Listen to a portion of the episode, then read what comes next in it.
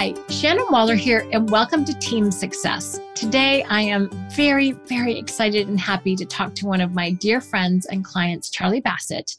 And what we're going to tackle today is kind of the issue of hiring. We're in an interesting labor market. We're maybe hopefully coming out of COVID some things have changed. And Charlie, in our conversations, we've talked about a lot of different things.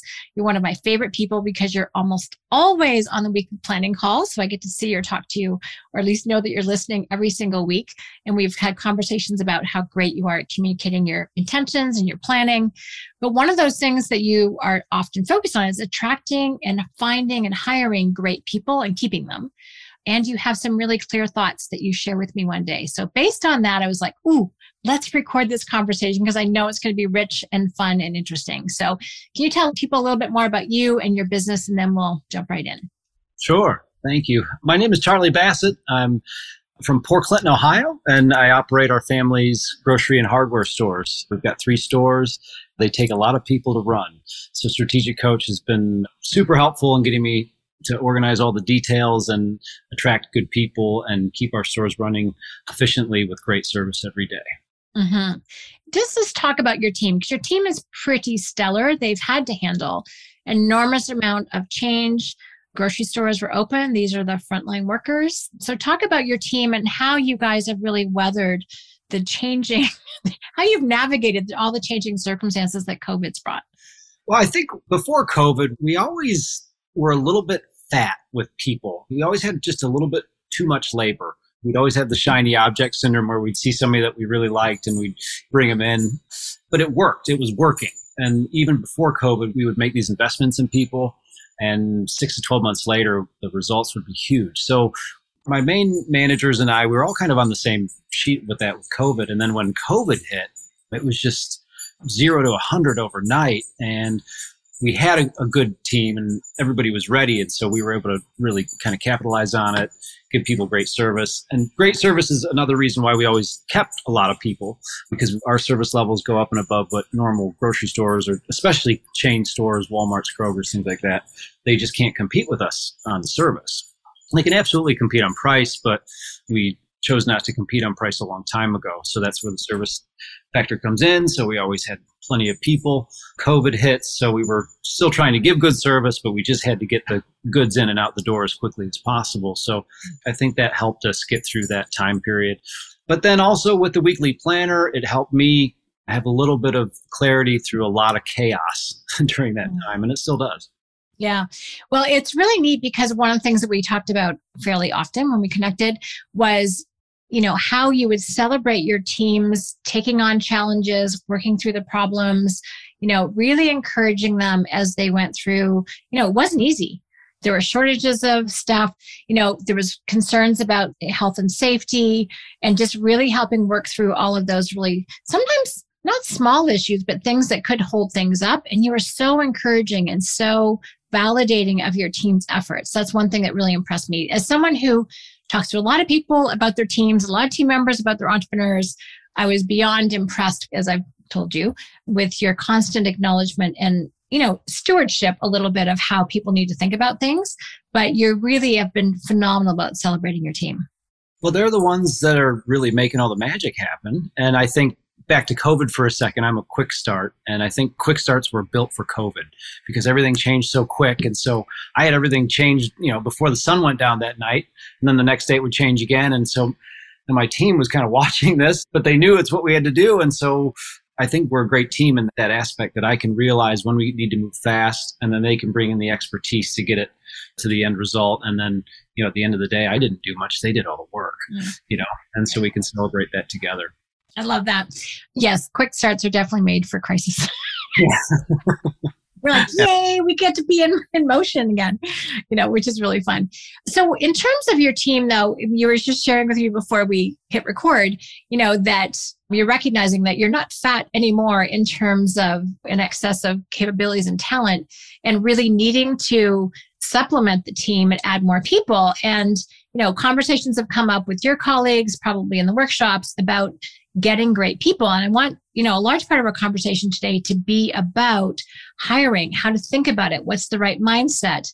You know, you had a conversation with your coach about it And I think the way that you were approaching it in your 10 points, which I hope we get a chance to go through most, if not all of them, are really important because you've been talking to some other people who have a very different way of looking at it and it ticked you off one day. Yeah, I can't remember what that was. I do. I went on a rant to Shannon, but I don't remember I what set me off. But yeah, I was getting somewhat, you know, it's almost as who's got the bigger, brighter sign that says we need help. That's what's kind of interesting to me. And I start noticing it. And really, that's all they're doing is putting up a sign. And, and it's just so much deeper than who has the biggest sign and how to attract, hire, and retain good people for long periods of time. Mm-hmm, mm-hmm. So let's talk about that because we are in a, you know, I certainly read a lot of articles about what's happening with the job slash labor market, how many people are still in it. People who are, you know, had a chance, especially in the restaurant industry, this has come up a lot, who had a chance to look at their life and go, hmm, do I still want to be doing this? Do I still want to be doing it for the same people? You know, where do I want to live? I read another article yesterday about people moving, you know, virtual work so let's talk about that for a moment because the environment that we're all in and i don't know any company that's going to grow if, unless you're a rugged individualist which in which case you're probably not listening to me and, and us right now you know where you don't need other really great talented committed energetic creative people to help you you know accomplish your 10x vision you know we need to find these great people. But the environment that we're operating in or looking for people or posting our sign is different. So let's talk about that for a moment you mentioned a great stat about number of people who just left the workforce right now. Right. Yeah. I remember what kind of ticked me off is that I keep talking to people and everybody just says, Oh, there's, you can't find help. You can't find help. That's kind of the mentality in, in our area. And we're highly tourist oriented here. So our business quadruples in the summertime than in the wintertime. So that was one of the things that got me going. And then, I'm sorry, Shannon, what was your what was your question originally? Well, it was who's still in the workforce. Like some people have actually just left the workforce. Yeah, and I've read a couple articles myself. Something like 11% of people have just decided to leave the workforce altogether. So that you know, you go from 100 down to 90 real quick. And then the unemployment benefits that absolutely has impacted it. So that might take you down to 70%. And then there's you know 10% of people that just don't show up and that's probably higher now probably more like 20% so that takes you down to 50 you know then do the people meet your needs? And so by the time you go through all these hurdles there's a finite amount of people right now especially with all the baby boomers that are retiring every single day right now. So you can fight it or you can come up with strategies on how to kind of hack the problem.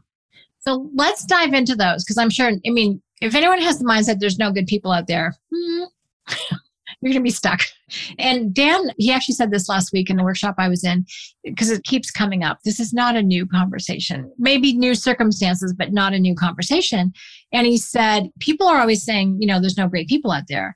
He said, but great people want to work for great entrepreneurs. Hmm. Look at yourself first and look at what are you providing? Are you meeting people's needs? Are you treating people as a thing or as a human being with their own needs. Dan has this great expression people do things for their reasons, not yours, which I think is so powerful to remember sometimes.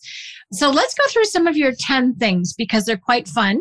I'm glad this is a podcast because we can use certain words that we wouldn't otherwise.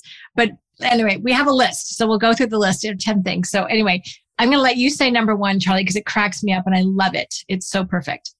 Let's, pull up here myself. All right. Um, number one, no beating around the bush. Don't be a dick.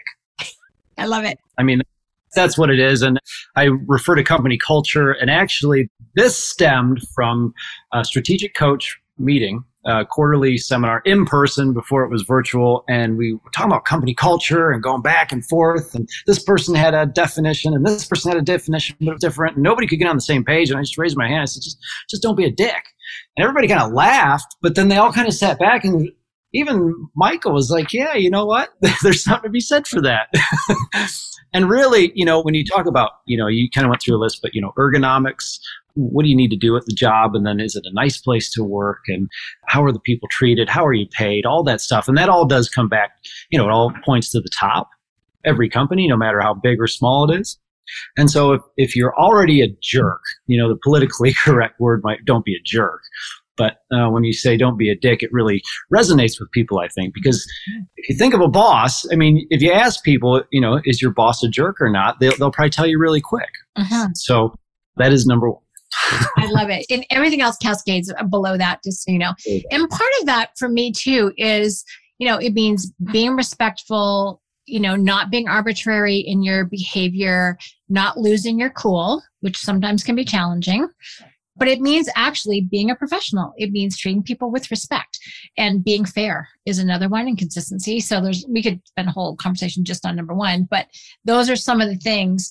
And a lot of times people go, Oh, I guess I kind of was a jerk in that situation right? So it's one of those things where look at yourself first, and that's a good clue. But number one, perfect, don't be a dick slash jerk. So let's talk about number two, which has to do with money, because mm-hmm. this is a big one for a lot of people. And you said this earlier about you've chosen not to compete on price in terms of your store. Right. And I think we all need to be competitive to a point.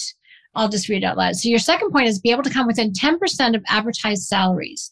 But then you have another strategy too if you want to make sure you get that human on your team. Mm-hmm. Yeah. You know, we don't compete on our retail pricing. Yeah. When it comes to how we pay people, we try and be very competitive. And most people that come and work for us, especially because we are more of a family oriented, service oriented business, they know what they're getting into, especially people that have been in a corporate climate, for instance. So for them to go from corporate to come work for us, the salary is often not the number one thing that they're looking for. But if they are looking for salary, for instance, then you have to at least be in the range. And, and that kind of goes with our retail pricing is that we don't want to be offensive in our pricing. We are higher priced. We know that, but especially on hot movers, say something like Kraft macaroni and cheese that's in every cupboard, you know, you have to be within 10% of your closest competition there. So I think the same goes with your salaries is that you have to be relative. Mm-hmm. And then mm-hmm. when you meet that person that just you know is a right fit, you know is going to bring value. In this market especially, my quick start personality has really helped our business because I try and secure them as quickly as possible. Because when I see good talent, I jump on it quickly. And so if they want 45,000 a year, I say, can you give me five minutes? Go talk with my management team, come in and say, what do you think about 46,000? And so boom, they're just like, uh, yeah, and maybe give them a thousand dollar sign on bonus. And so you really wow these people, you know, because it's going to pay back dividends way down the line. Oh my God. Okay. There's so, I love you that you gave that example because so many people are expecting you to leave the room and come back and start to haggle, right? They're not expecting to be met and then increased. That's, oh, that's really good. Before we hit record, I was saying that we've got a really super hot candidate for my new position that I'm filling because I'm in the hiring process right now. And you were like, Shannon, I would have locked them in already. Like, come on, go. I'm like, okay, okay. Don't lose them. Yeah. I knew about salaries and pricing before I worked for my father, before I was a coach. And then working in the grocery business, you know, where labor is your number one expense, you know, you have to really walk a fine line but then getting into strategic coach and learning about how not to commoditize people with a number and, you know, to look at other things and other skills and talents. That's where I kind of shifted my, my approach because my approach is, I mean, even you, Shannon, you were surprised. Your eyes got really wide. Why you give them a thousand more? You didn't go back to, well, no, like I know I want them. They want to work here. Like what more do you need? Like you've already got your $45,000 budget. Why not break it out over 52 weeks. It's going to cost you like $8 a week or whatever it is. I don't know. So I love it. I just want to reflect back on a coach concept that totally relates to what you're saying. And also your next point is that treat people as investments, not costs. Hmm. If you are looking at it from the standard financial perspective, you know, labor costs are a cost on your P&L. But first of all, do you want to be treated as a cost? Probably not. Because what do we try to do with costs? Any any smart business person in any business, what are you trying to do with costs? Minimize them. What are you trying to do with your investments? Maximize. Right. So the whole point, and this is something Dan wrote years ago, treat people as investments, not costs. So you're throwing another one or two thousand dollars at them. They're like, whoa, I'm really valued here. I'm not just being minimized. You've set the tone dramatically and at the very beginning. That's powerful a thousand dollars to that person means so much more to them than it does to a big company, for instance. Yeah. It's much easier for us to do it, and it it just set, like you said, it sets the right tone. Mm, I love it. So let's go to point number three because it's not just new hires that we're talking about; it's also your existing team. Right, right. Absolutely. Especially when you need to be aggressive in finding new people and you might be throwing more money out there. Before you do that, you better make sure that your people are taken care of. I have hourly associates, I have salaried associates, you know, all the way up to C level people. And so we're very, very sensitive to what's going on. We review it at least quarterly. In the last year, we've been looking at it more than quarterly, just making sure that people are where they need to be, making adjustments if necessary. And then going back to point number one, you know, and, and running a good company, and there's no reason to acquire people if they're only here for a short time because you don't run your business well and you don't appreciate them and you don't have good benefits. But there's, you know, you have to look at your, I guess, we're talking about salary right now, but it goes right into number four about selling the sizzle for your company. So you've got benefits, and in America, health insurance is huge, mm-hmm. huge thing to do. In our company, there's you got vacation pay, holiday pay, health insurance, dental insurance, vision, life insurance, disability benefits. Uh, we have stock ownership plans, 401k plans. There's all those things. And I, you know, Shannon was telling me some of Strategic Coach's benefits before, and she went through that list so fast. I said, stop, you know, go back to that vacation thing. And I just did the same thing you know, and, and, we put it on a nice little sheet of paper here, so it's really easy for people to see when they come work for us oh this is why i need to work here right? Like why? It's the big why. Why should i work for you? Well is it pay? Well pay is definitely part of it but it's also about the vacation or everybody's different you know? Everybody has a different life different circumstances different timelines. There's so many different spokes to this human resource wheel at the moment you have to try and get a decent grab of each one of them mm, could not agree more. And we have a list that's why I was sharing the list with you. But then you actually added graphics to it. So even though we're on a podcast it's audio and you can't see, there's this really great, you know, three different versions one for full time hourly, one for part time hourly, and then one for full time salary position that lists with little pictorials of what the things are. It's not all the detail, but it gives you the overview. And I have to say, it's impressive. If I'm someone applying for a job with you and you give me this to take home, who am I going to show it to? My family, right? right? Like, look at all the things I get. Because, by the way, there's a whole other team of people going, yes, this is a good company to work for. No, it's not. And so you actually are marketing. And I do want to talk about marketing for talent, not just marketing for customers, because that's kind of what ticks you off about people just putting the sign up. It's like, it's not enough. But before we do that, I do want to talk about taking care of your team. And if I see something that is destructive to teams, it's where the new people coming in, the market's changed and the new people get offered the big juicy salaries and the current people are not taken care of there is nothing to cause resentment and discontent more than not taking care of your existing team. And by taking care of it, means like making sure that their salaries stay competitive. One really wise client of ours did two things. She had compensation and she had performance. And so it with compensation, you needed to be competitive within a band for your particular capabilities. So your certifications or whatever. And then she also had your performance. So, you know, depending that, you know, if you were a top performer and you weren't yet on the top band, great, that meant a raise. Right? If now, if you're at the top of top, there may not be that big a raise because that was not, it would take you out of the competitive range, but that's probably gotten bigger right now.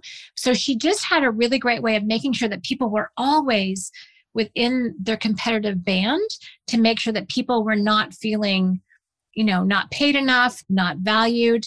A great article I read years ago from HR managers say, we want new hires to be happy.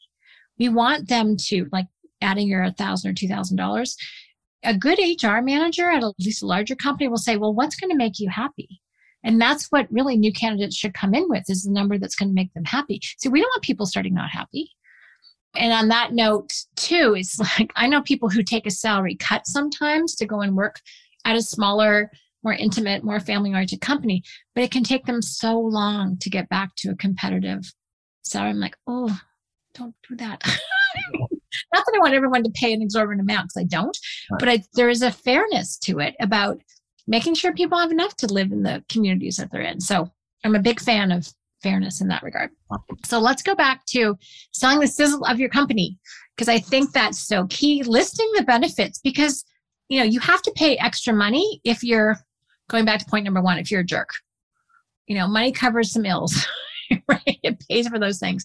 But if you have all those other things, people are willing to take a competitive salary. It doesn't have to be more because you have so many great things.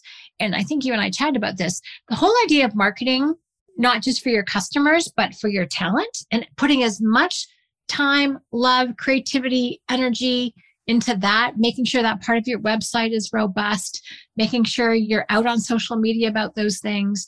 I don't see a lot of people who are that proactive about it, but to my mind, it's like there's a huge opportunity for at least some people in your company to take that on as a project, not your company, but everyone listening, to really make sure that we are marketing almost as aggressively for great talent as we are. I think we have 18 positions open at Strategic Coach right now. Wow. That's a lot. That's a lot. Yeah. it's like 18%, right? So we need to be, you know, on this page. I mean, I think we do a great job, but it's like there's a whole other mindset here that's possible. Right. Right. Yeah. One thing we were talking about before you started recording, Shannon, was how this particular piece of paper got in front of one of my team members and he came to me asked to sit down and he brought up like eight more things that i'd never even thought about so here i am i'm i'm the boss i think i know what people want and what drives people well i was not even close on some of these things and so get your team involved to help them tell you how to get these good people as well because they want more people because it makes their their life a little bit easier and they want they want to grow the team and, and build so they're a very good resource for you to tap before you put this out there that's such a great point. Yeah, because some of the things that we think are super valuable, a little bit, we can have curse of knowledge where we think we know. Right. And yet when we're talking to people like, oh, actually, no, this is really important. Right. It's kind of funny. One of the things on our list is free, you know, soda pop, you know, soft drinks, that kind of thing, coffee, tea. And I, I sort of chuckled. It's like, really? it's not a big deal. We had one person, I, he might have even been a part time person, but really critical to our functioning of our company at the time. We asked him what was his favorite thing about Coach. He goes, free pop, which is what we call it in Canada. so it's like, good to know, right? You know, we we buy and we stock that on purpose. And Shannon, you chuckled at it, but I said, you know, Shannon, as a grocer, I know the cost of doing that. I said, that's a real benefit. It's very subjective. All these different things that we put out there are so subjective to the person that you're you're trying to hire. Yeah, very true. All right, so let's go through some of the other ones. Number five. Move with speed. And this is what I was trying to coach Shannon on because she found a great candidate. And I said, What are you waiting for? okay, Charlie, I will. Again, I'm a quick start, so I do everything with speed, especially new things. But when we find a candidate that I think is a great part of our team, I move very quickly and I try and you know that starts with the conversation that we're having one on one after we have an interview I, I like to get into salary and then how quick could you come if we could work this out and so you know start planting those seeds so they're thinking the same way and then sometimes i might leave the room have a quick chat with the manager come back make them an offer right there or if they're not in that much of a hurry or we might talk about maybe an offer next week but i'll go home that night type up the offer that night and email it to them that night mm-hmm. and that's worked really well. And so it's just about following up with them and showing them you don't want to be desperate but you do want to show them that, that, you mean business you know? And so if you come in with a strong financial offer if you come in quickly and say hey we'd really like you to come now mm-hmm. you know and tell them why you know our business is growing we need your help i know you want to take you know if you, we can work with you on this but you know it's just it comes down to negotiation. But i think the quicker we move the last three or four great people that i've hired i moved really quick on every single one of them and i got every single one of them Oh, that's amazing. We looked at lots of people, and some of them we've lost because we have a fairly long, you know, we do lots of profiles and lots of conversations, you know, which has its benefits, but we've also lost some people because of that. Now I'm I am happy that the people we did end up with are phenomenal, but there's a potential price to pay for that. So excellent point. I think I might be making a phone call after this. Good. which is fun. All right, let's go to number six, which is kind of related yeah, you have to know what's going on, be aware of other offers in the market, be aware what giant corporations are paying or smaller businesses, what the benefits are, so that you can kind of compare apples to apples when you've got your candidate in front of you. Mm-hmm. Cool. And one of the other things that both of our companies does, number seven, is to offer incentives to your current team, especially to just that they know who you want. They know who they want to work with. They know who's going to be a right fit culturally. And so really incentivizing your team to help you find people, that's a phenomenal recruiting tool. A lot of companies I think do this now, but offering a financial incentive, ours is to make sure you know if we hire them and they stay for 3 months, there's a substantial check that the person referring that person gets, which is really exciting. You do the same thing. We do, but after hearing that, I might need to bump mine up I think I'm going to increase it because we've really only had one person do that. I mean, we've had over the years, we've had people bring in people from word of mouth, and that's just because they wanted to help people. But I think I'm going to increase mine now that I hear that from you. So. I love it. I love how we're coaching each other on this one. Again, some other ones which probably are not completely unknown to people, but one is to be online. You talk about ZipRecruiter, Indeed, and Facebook. We posted something on LinkedIn, on my own personal LinkedIn the other day. I mean, there's job postings on LinkedIn, but there's also just posting it on my own personal profile because the position I'm looking for is working directly with me. So that can be super helpful. Yeah, and just word of mouth, really, because we've got a couple great people just from talking about what's going on in businesses. And this person just happened to be resigning from my uncle's company, but he still wanted to work. So we hired him and he's perfect fit. So just just word of mouth and talking about things and but you have to be online. If you're not online, then you're irrelevant. Yeah. One of the insights I had when we've been talking about this is it's kind of like always be hiring. Like you are never not looking for great people. You, people use the sports analogy of really making sure that you are seating your bench. you want to make sure you've got some really strong bench strength, which means you cannot afford to not pay attention to it. And this is one of the cool things I've found about talking to entrepreneurs forever, 30 years, is that as soon as I start talking to people, and this goes back to who, not how, is as soon as I start talking about people and helping them get really clear on the person they need that's going to really leverage and support the business, darn it if they don't have three or four names come to mind. I'm like, no one else I know has this almost like there's some entrepreneurial radar for great people. So maybe you're aware of it that you have it, maybe you're not. But you know, it's kind of you know, I think Dave's brother-in-law could be a good fit for this. I mean, who knows what the connection could be, but I've always been impressed by the sheer resourcefulness of entrepreneurs in terms of their networks and who they know. So it just means really, I think being conscious of it is something that I've become more aware of. Yeah. I would agree with that. And I try and hire the mailman sometimes. I mean, and part of it is, I mean, kind of goes into headhunting. You know, if you see somebody in another business and they're doing a great job, you know, mention it. Say, hey, listen, you might want to come over to our side, you know, and you have to be careful with that, especially in a small town. But big companies will headhunt your people. Everybody will headhunt each other. So, you know. you just made me think of how I got hired at Coach. You got headhunted. Oh my gosh. Yeah. So what happened was I was working for another company. I'd been there for, well, by the time I left, I've been there for three and a half years, say. Dana Babson coach rented seminar room space and they approached a friend of mine that I was working with about what they wanted him to do. And so he told me, I'm like, ooh, he's going to an introductory presentation, right? Then we called it the great crossover. I said, well, see if I can come too. So I went down to this like little dark office. We just had an administrative office. Well, strategic coach had an administrative office. It wasn't my company then. And Dan Sullivan was presenting and it was slides. So the lights went off pitch black. Mm-hmm. Six men in suits were around the room. And then there's my friend Ross and I tucked into the back corner. Great presentation. He talked about the shift from the industrial to the knowledge economy and the skills that would be needed and all the things. And then we left. And Susan, the person that had put together the presentation, called up Ross and said, You know, I can get a hold of Shannon. She didn't know I work with them. Also a nine quick start, by the way. So he goes, Yeah, she's right here.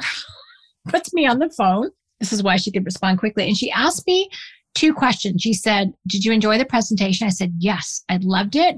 It put together things I knew or knew of, but had not integrated that way. And to this day, Dan's two bottom line talents are innovate and integrate. It's what Dan does to my mind. And then the second question was, Are you happy with what you're doing? And out of my mouth pops, No, I'm bored. Five weeks later, I started at Strategic Coach. Classic. There you go.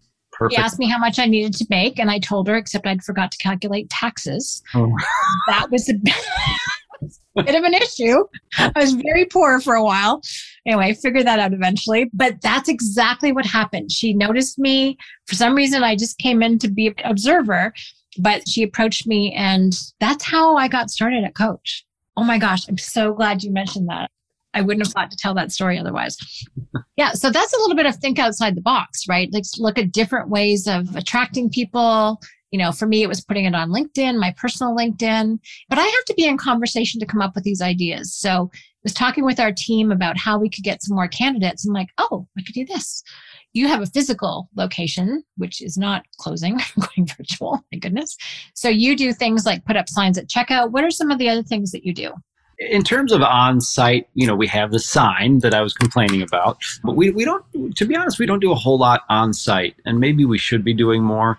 And we tend to have a pretty good stream of people coming in, you know, especially around summertime, obviously, with kids getting out of school and that. And, and it comes back to word of mouth, or it's amazing how many people do know about us before they come work for us and they, they really want to work there, you know.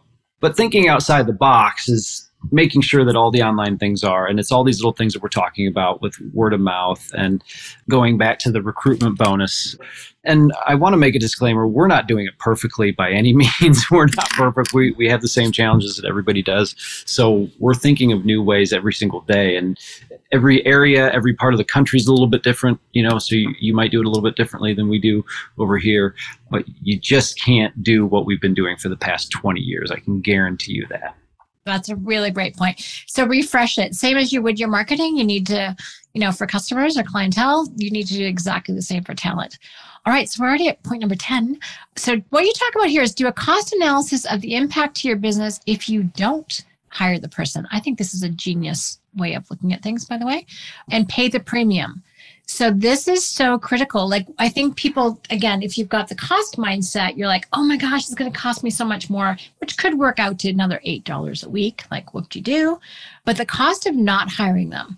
Talk about that because I think it's a little bit like the impact filter. The worst result is if you don't take action, right? So talk about that because I think that's key and really holds people back. I've got a great example for this point our toughest position right now that we're trying to fill is an overnight donut fryer. And so this person comes in at like 10 p.m. and they work it alone all night long around hot grease and they have to lift heavy packages and have to make sure the presentation's right and they have to do it by this time and make sure it's perfect. We had the perfect who that did it for 20 years, but they finally retired. And so now we've had a really hard time filling this position. So you know, we go to, well, can we automate it? Can we do it during the day? We start thinking about how we can fix it when, you know, we need to find the right who.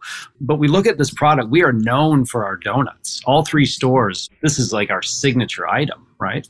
So what's the impact of our business if we don't find that it's huge, huge impact? And there's a dollar. I mean, we sell, we probably sell a thousand donuts a day between the three locations. so we actually, you know, we're making money. And then it's the traffic of people coming into our store, passing our groceries, getting their donut. Oh, I now I need milk. Oh, the wife needed this. And so by the time they've left that 90, well, it used to be 99 cents. It's now a dollar 39, I think, a piece turned into a $25 sale. Mm-hmm. So when I think about that and what we're paying our donut fryer, you know, we probably have one of the highest paid donut fryers in the world because it has that much impact on our business. And so we can look at the cost analysis of decreased traffic because our donuts aren't fresh. I mean, there is so much tied to this one position. So when I look at this list of 10 things, you know, I better sharpen my pencil on this and we better make sure that we get this right. Mm-hmm. So that's a great example, in my opinion. that's perfect. Oh, I love that. It's interesting because I, you know, by the way, you're making me hungry for donuts, just which I'm trying not to eat right now anyway, or ever. But anyway, it sounds delicious. So that's a really critical position. And if you're not in kind of the business that you are, I notice so many other people who don't hire even something as straightforward or as commonly thought of like a strategic assistant right? What is the cost of not hiring that person? Well, favorite expression of mine is didn't come from me though. I can't take credit for it. Is if you don't have an assistant, you are one. And probably rarely highly paid for the quality of work that you're delivering. Too highly paid. So, like strategic assistant, what we would call an innovation manager, someone to make those projects real. What's the cost of not having that person on board? It's loss of revenue, it's loss of productivity, loss of traction, loss of momentum you know, which turns into revenue and profit down the road. So that one kind of blew my mind when you shared it with me because I don't think we think about it that way very often. And the other thing is, if I think about it from a team standpoint, it's like, what's the cost of someone else having to take on this job for too long, spending extra hour or two a day, you know, having to change their work schedule, just being stressed and overloaded, not taking their free days, you know, so the wear and tear on the team is another kind of wake you up cost that people may not be taking into account. Yeah, and it's probably a little bit easier in my business because I have a product that we sell that we can associate with people. But our guacamole station, for instance, you know, it's a tough job. Again, it's a dirty, tough job. But in the summertime, guacamole is the number one produce item in terms of dollars in the whole store. And we do like $50,000 a week in produce. Like we sell a lot of produce in the summertime and guacamole is up there. So we have to make sure that we have that person there because it will cost us. We sell hundreds of thousands of dollars worth of guacamole in a year. And if we don't have the right person doing it, we're out of business. I love it. It's so fun hearing about, you know, we're in the coaching business. It's so fun hearing about a completely different deal, but I can totally relate it to what we're up to, which is why having so many positions open right now is like, ugh, you know, it's a lot. So this is really interesting. One last thing I want to talk about goes a little bit back to point number one in culture is really finding the right fit person, the person who wants to work for an entrepreneurial company, the one that really has what I would call an entrepreneurial attitude. So let's talk about that because not everyone is a right fit for our type of organization. Not everyone is a great fit for a family type business. So, what are your thoughts on that? Well, that relates to going back to number 10 with the cost analysis is that in the grocery business, for instance, it costs us about $7,000 to train a new employee. So every time we have turnover, we consider that $7,000. So if you throw that into your cost analysis of burning out your team and losing somebody, right. you know, you just need to think of this resource thing totally different. And because I went back to that point, I lost my. just the value of having a right fit person. To my mind, it's like, here's who we are. So one of the candidates that I was just looking at today, actually, the resume, sounded very corporate in terms of what they were looking for, how they talked about it, who they were looking to work for. So I went back to our HR person and said, make sure they actually want to work for an entrepreneurial company because if they're looking for status, our whole thing is focus on your contribution versus your status. You're going to get status if you make a contribution, but that's the byproduct, right? If you're after status first, coach is not the right place for you, especially working with me. So it's really making sure that people's value systems are aligned with who you are, what you are, and being super clear, not hiding it, not disguising it, not springing on them after they've joined, so that you really can have that. I mean, you call your people partners, you know, and associates. And it's like this is a relationship where you count on one another. It's not about not all entrepreneurial companies are less hierarchical, but we really are relying on each other's skills and talents to be successful. So I think it's important to be upfront about that. Yeah, and I think the right fit, wrong fit. I have another good example for that because I hired like four people within three months, and three of them were perfect fits. One of them was a horrible fit. And so, you obviously, when you have the wrong fit, you're wasting time, you're wasting money, you're wasting resources. Go back to that $7,000. But then whoever may have brought that person in kind of feels bad and you have to start all over. And so it's not great for the team. And you don't know the damage that that wrong fit person might do before they leave, which can be really ugly sometimes. And then let's just flip that around 180 and you get the right fit. And this one person that we brought on, like, has completely exceeded my expectations. And he happened to be one of these people that I gave a sign on bonus and moved hmm. quickly and paid a premium. He has just completely gone off the radar with things that I didn't even know were possible. He's only been working for us for like three months. So the right fit, wrong fit, spending a little bit more time at the front end, like like strategic coach does, maybe not quite as much time as strategic coach does, but just I think it's everything, to be honest with you. Mm-hmm. Oh, cool. I love it. Oh, this is such a rich conversation because I do think we need to think a little bit differently. You know, people are so critical to our, all of our businesses, you know, especially if you've got physical presence that's needed, but even, you know, people are hiring people even in different locations, different countries, but still these criteria still apply. These strategies still make complete sense and always being on the lookout for great people and making sure they're a match. And then you're 10 strategies starting with don't be a jerk is perfect because I think we can forget the easy stuff sometimes. And this is how to be competitive in a really competitive job market. And the end strategy is just be better. Just be great and let people know that you're great. Yeah. And Shannon, I've been, you know, over the last 12 months, I've been working on my unique ability, trying to figure out what I should be doing in my business. And in the last six months, I've decided to spend more time on human resource related things in my business right now because we need more human resources. We need this to run our business. And so personally, I'm going to be spending more of my time focusing on how to make this better and better for our businesses. I love that because I know, and Dan's also been talking about this in terms of what the business owners kind of key unique ability or one of their key leadership functions is well one of the things he talked about in crisis is inspiring confidence that would be number one. But sharing your vision. And a lot of times it is how do you talk about it? He was saying that it's you being super clear with the vision that actually gives purpose to other people's capabilities so I love that. I mean, it's going to pay off in a ton of side benefits. Forget even hiring new people, just with the existing team and having them be cohesive. Because when people know what they're contributing their talents for, and two, it's so galvanizing. It brings out the very best in people. You know, making sure people have good food and have a great place to come and shop and be able to take care of their families and do it in a really hospitable environment. I've totally changed where I shop during COVID. Know, I went to the smaller store because it was much more pleasant to be in. People really cared. They smiled. They thanked me for my business every single time. I imagine it's a lot like your store. And that's where I'm going from now on. Right. So it was fascinating to see what's important to people. And I think you know, we give people a vision of what can be possible with our companies, what we're about, what our purpose is. We attract the right people who also that fulfill something in them too. And then you're just having fun working together and producing great results. So I'm excited because I think this conversation might blow up a few old ways of thinking that were not super helpful. I love that this actually started with the rant because that's how so much of my creativity kicks in. Like I get frustrated with something. It's not just about putting up one sign, but it's really about being conscious and aware of how to attract great people. It goes back to Dan's comment. You know, great entrepreneurs attract great people. And I think you've really outlined 10 plus points on how to do that. So Charlie, this is very educational. I really appreciate being able to have this conversation with you. Awesome. It's been great. And I just kind of realized thinking back over all these points that we've been talking about, thinking back COVID, pre COVID, you know, we didn't really lose many people when COVID started. It's just that we just need more people. And what a great problem to have. And I'm, I'm so fortunate to have our team that we do have. So going back to taking care of them, and I think just realizing that we're so lucky to have all these people work for us, even in this environment right now.